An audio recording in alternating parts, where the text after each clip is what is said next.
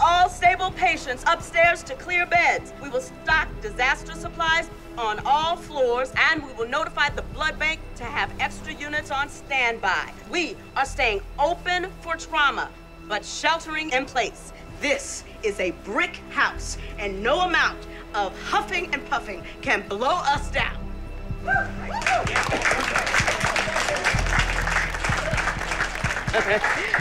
yeah, I still got it. Okay, come on. Let's go. You need something to do.